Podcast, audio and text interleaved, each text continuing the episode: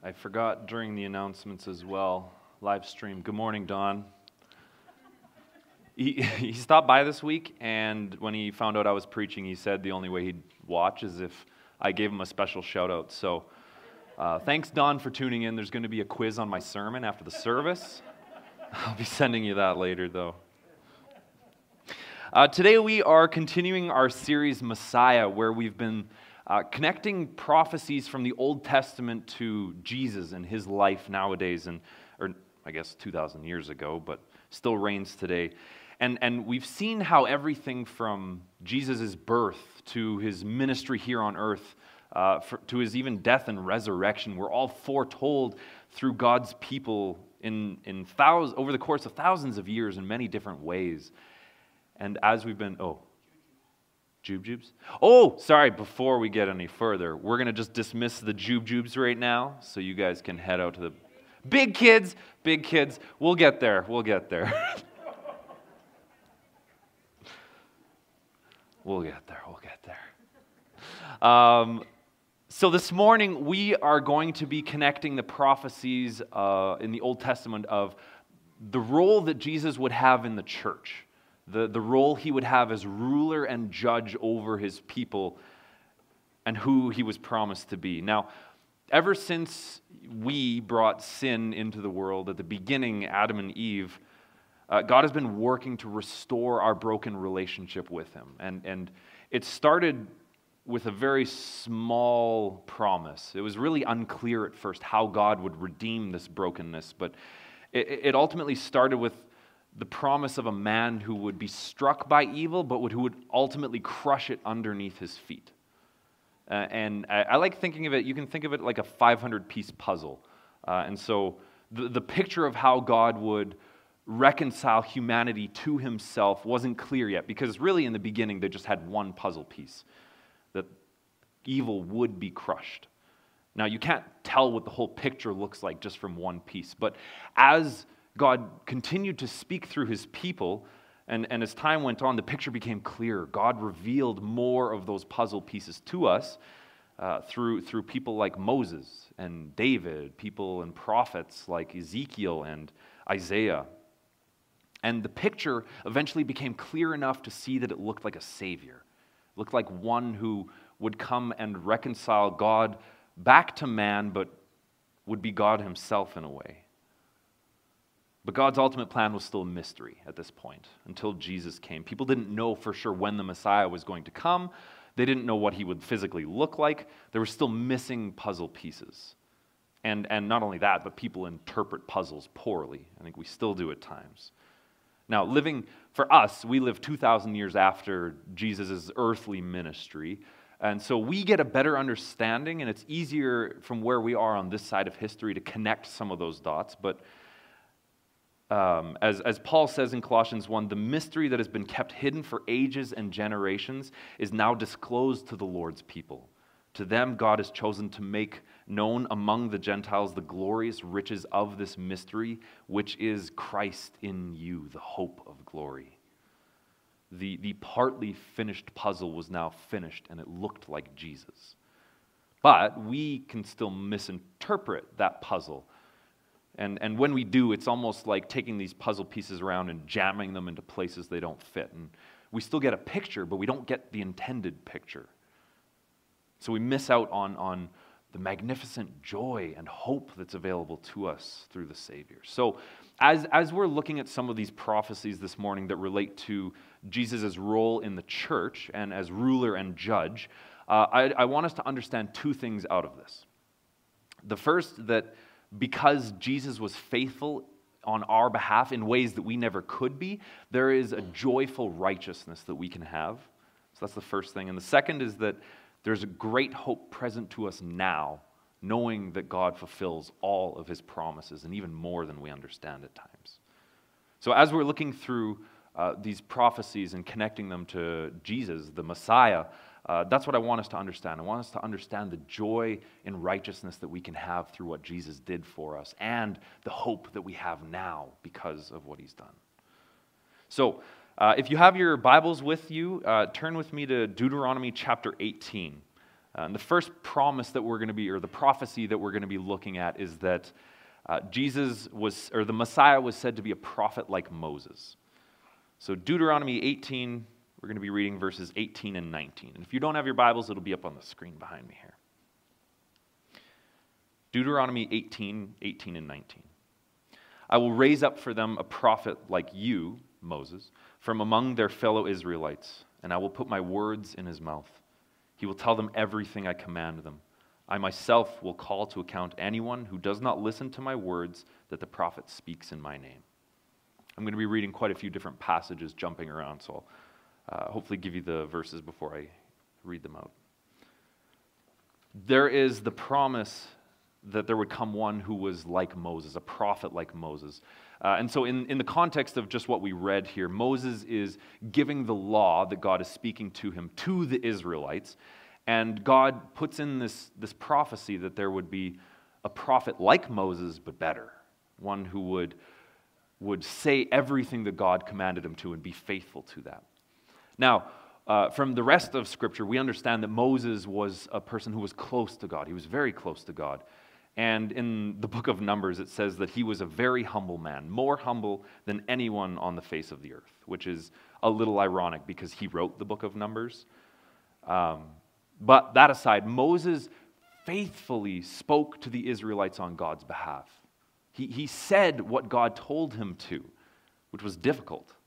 Whether it was informing the enslaved Israelites that their God was going to take them out of their slavery, or, or relaying to them God's law. Uh, Moses had the courage to say what God spoke to him, he had the courage to relay that information. So, because of this, Moses faced persecution from the Egyptians.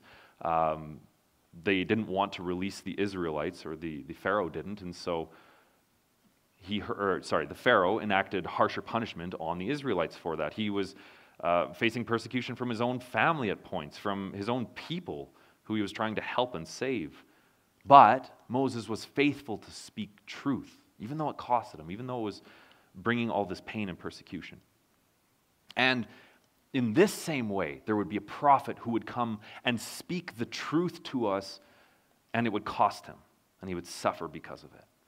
In, in John chapter 12, verse 49, Jesus is, is speaking to the crowd, and he says this I do not speak on my own, but the Father who sent me commanded, to, uh, commanded me to say all that I have spoken. I know that his command leads to eternal life. So whatever I say is just what the Father has told me to say. And, and we, we know, living again on this side of history, that Jesus was crucified for the words that he spoke. He was, he was put to death on a cross because he said the truth. And he was faithful in ways that we can't be. You see, it's, it's, it's difficult for us nowadays to speak truth when we know it's going to cost us. For instance, if we uh, have to be gentle and, and remind someone of the truth when they're doing wrong, or, or when we have to remember it ourselves and admit our mistakes, it's hard, to be honest, to speak truth. How much more difficult would it have been to, to speak truth knowing that it would lead to your death on a cross? So Jesus was faithful on our behalf to speak truth in ways that we never could. He spoke the whole truth. No human would have been faithful to because even Moses failed. Even Moses didn't fully say what God wanted him to, which is why he never made it to the promised land. Moses chose to speak his own way instead of obeying God.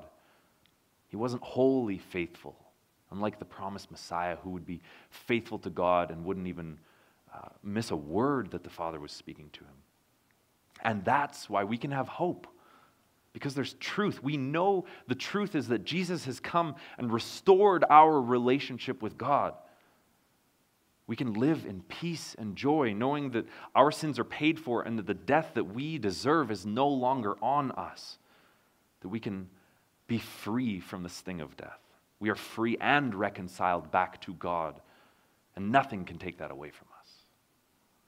Before we look at the next prophecy, I just want to point out a few more ways in which um, Jesus was really like a prophet like Moses. There's a ton of different uh, connections here to the Old Testament prophecy, so I'll just give you a few, a little spitfire around here. Um, both Jesus and Moses were transfigured. Uh, Moses, when he went up onto Mount Sinai to receive the law, came back down and his face was shining. Uh, Jesus, when he went to pray with his disciples, Peter, James, and John, uh, it said that he was transfigured and his clothes became bright as lightning. Um, both Jesus and Moses brought the law, Moses through the Torah, and Jesus through the, pe- the teachings and parables that he spoke. Uh, both were born into a nation where the rulers set out to kill all the infant children, the male babies. Uh, both of them fasted for 40 days in the wilderness. Both of them were willing to sacrifice their own lives for the benefit of the whole. So when God speaks a promise, we can place our full hope, knowing that He accomplishes His words, that they are true, that He will fulfill them, and in ways that we don't even understand and see sometimes. So that's the first prophecy that there would be a prophet like Moses, but who would be more faithful. Uh, the second prophecy about the Messiah's role in the church is that he would be a faithful priest who does God's will. Uh, now, a decent amount of the Old Testament, uh, there's, there's different chunks that talk about a priest's role.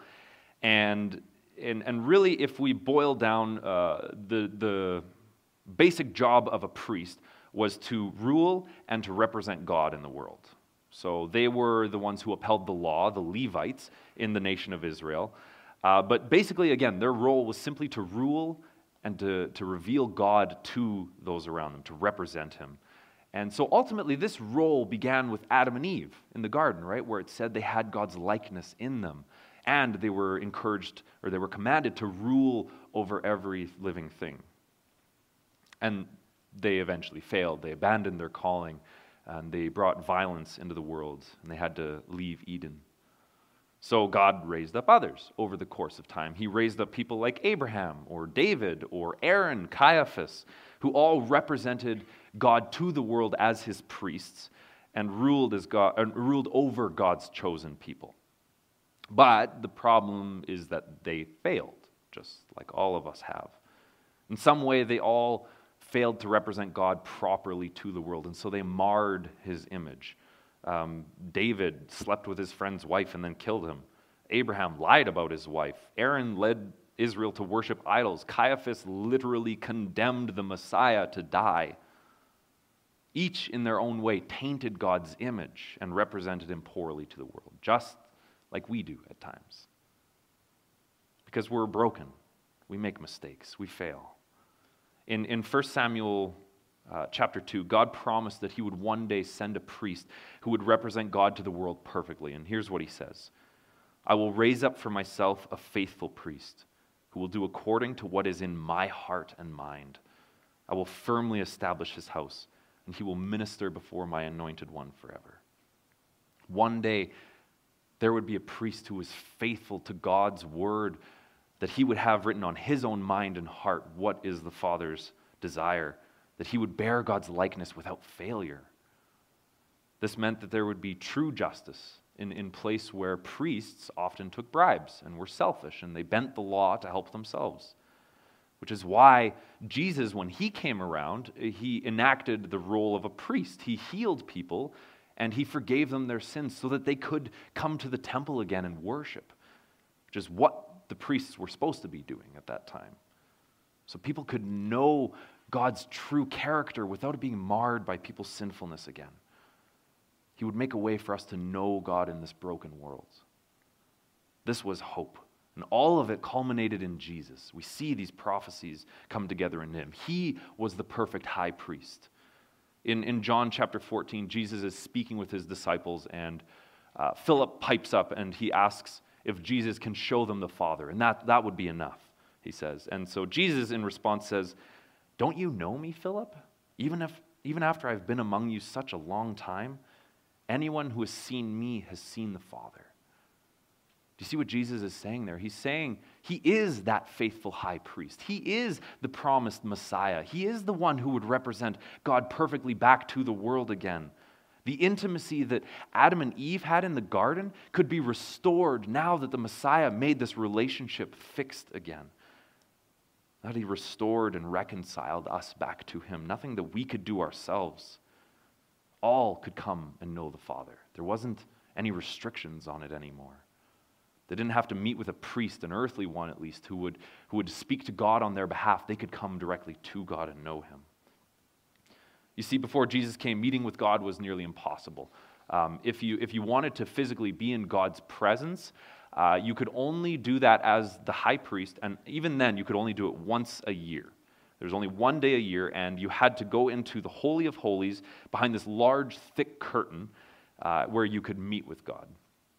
And like I said, it was only once a year, and only one person was allowed to do it. Meeting with God was terribly difficult, is what I'm trying to get across here. Uh, but after Jesus cried out, It is finished, in the Gospel of Mark, we get this really short detail. It said that Jesus cried out his last, and then the curtain of the temple was torn in two from top to bottom. Now, why, why would, why would a curtain tear? Why is that detail important? Why did he include that? Um, because there was no longer any barrier between God and man before. The curtain was what separated the Holy of Holies from the unholy, the rest of the world, to be honest. And now that this curtain was torn down because of what Jesus had done, his presence erupted from the temple into the world. It wasn't a physical location where you had to meet with God anymore. He was in the world, He was present to us. We could know Him from wherever. It was an incredible uh, accessibility to God who was once contained to this small area, to this small tribe of people, even.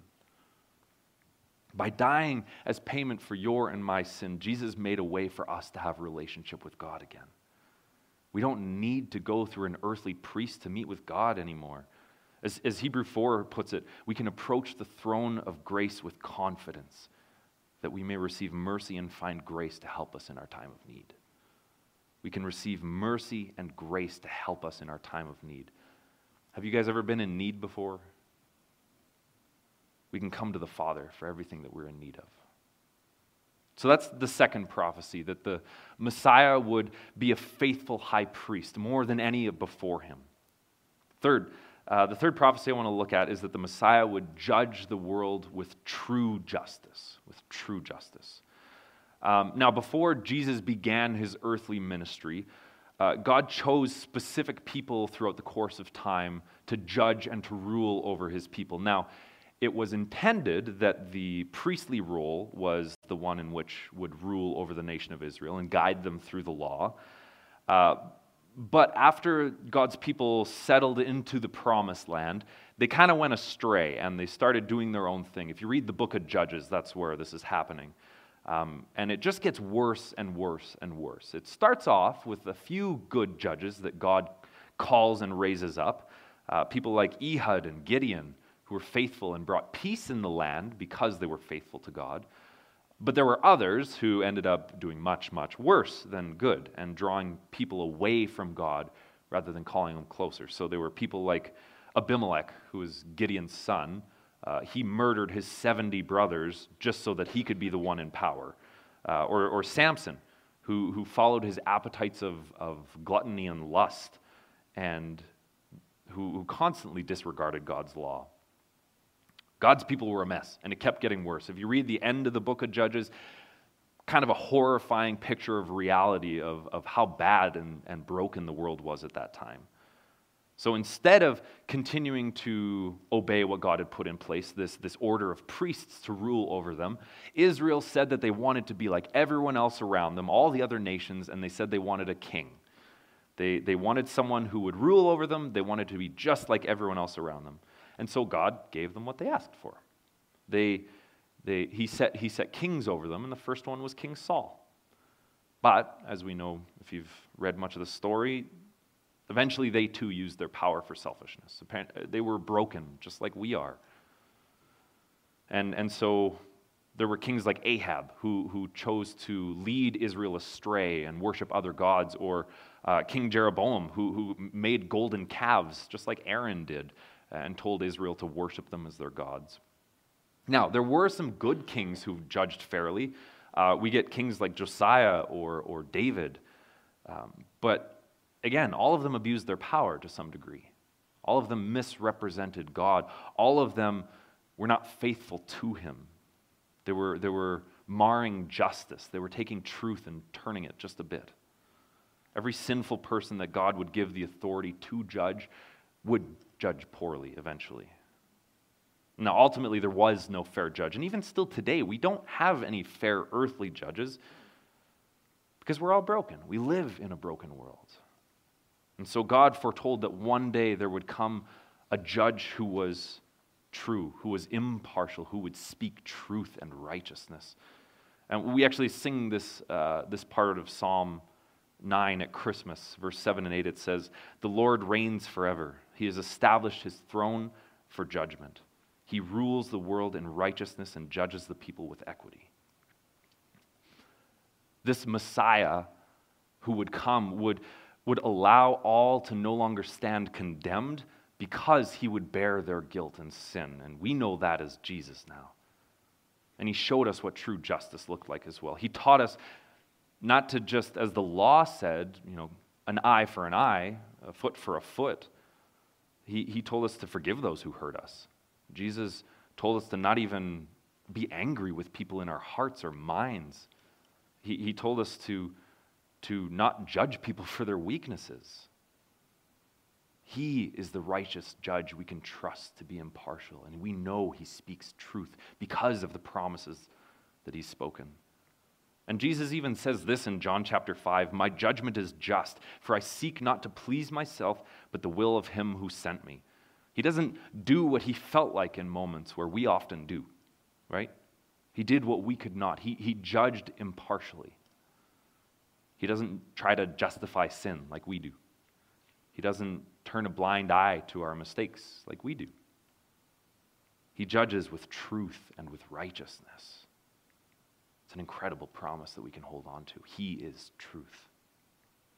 Now, the last uh, prophecy that we'll look at today is that the Messiah would usher in a new covenant and that he would pour out his spirit to all people. Now, for us living in, in the time that we are, like I kind of mentioned, it's hard to place ourselves in the shoes of people in the past, especially when we're talking about this new and the old covenant. It's hard for us who have been living in, for the past 2,000 years under the new covenant to understand what it would have been like to live under the Old Testament law. Uh, we, we don't understand, for instance, what it would have been like to memorize all 613 rules and laws that the uh, Old Testament set out. Uh, we, we don't know what it's like to pay for an animal and have to bring it to the temple to be slaughtered in payment for our sins and mistakes. We, we don't know how truly difficult it was to uphold the law because where we're living in history. Now, the Old Testament law was, was uh, incredibly difficult to uphold. It was, it was impossible to uphold. You could break the law without even realizing you were breaking the law, and you're still held guilty for doing so. And if you read through the Torah, the first five books of the Bible, you get that picture that it was impossible to uphold. That we could never be completely made righteous through the law, which is why God's promise for a new covenant was so incredible. There could be righteousness, true righteousness, not just a temporary appeasement of their sin. Because every time they made a mistake, you could walk away from the temple having just sacrificed, and you would have to go right back if you made another mistake, if you sinned again. So we see uh, another piece of God's puzzle of how he would restore humanity back to himself in Jeremiah chapter 31. He says, This is the covenant I will make with the house of Israel after that time. I will put the law in their minds and write it on their hearts. I will be their God, and they will be my people. No longer will a man teach his brother, saying, Know the Lord for they will all know me, from the least of them to the greatest. People of the Old Testament could look forward to a time where, where they wouldn't have to uphold themselves, where they wouldn't have to constantly justify themselves before God, where they wouldn't have to constantly do all the work in order to be close to God. That one day He would make a way that wasn't based on our own broken righteousness. And that's exactly what the Spirit does. In, in John chapter 14, Jesus is encouraging his disciples. He's telling them that he's going to have to leave them soon, but he's giving them a great hope because of the Spirit. And in, in chapter 14, he says to his disciples that one of the Spirit's purpose that he would send the, to them was that it would teach them and remind them everything that Jesus had spoken. And everything that Jesus taught and everything that he accomplished was the new covenant. You see, it would be written on their hearts, or sorry, their hearts and their minds. His new commitment to us was now a living spirit within us. It wasn't a physical location we had to go to, it wasn't a, a, law that we had to uphold ourselves, that He would do the work and that we could enter into that promise. This is the good news. We don't have to earn our way to heaven. We don't have to make up for our mistakes. We don't have to sacrifice our way to righteousness. I like the, the only command that Jesus gives in in, in following Him, in, in, in following this new covenant, is recognizing that it's a repentance and a belief. Jesus says, Repent and believe the good news. This is a covenant we can actually live up to. This is the good news. And because of that, we can have true joy.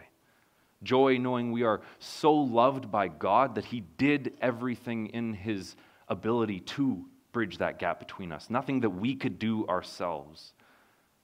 And because we know that God fulfills every promise that we've seen, and even in ways that we don't know He fulfills His word, we can have a firm hope knowing that all the promises, all the things that He's promised to us, we can trust and hold on to and believe.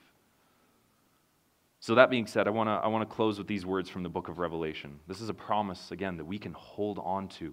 We know that He is good and that His words are true. In Revelation chapter 21, it says, One day God will dwell with us and live with us, that we will be his people, and that God himself will be our God. He will wipe away every tear from our eyes. There will be no more death, or mourning, or crying, or pain, for the old order of things has passed away.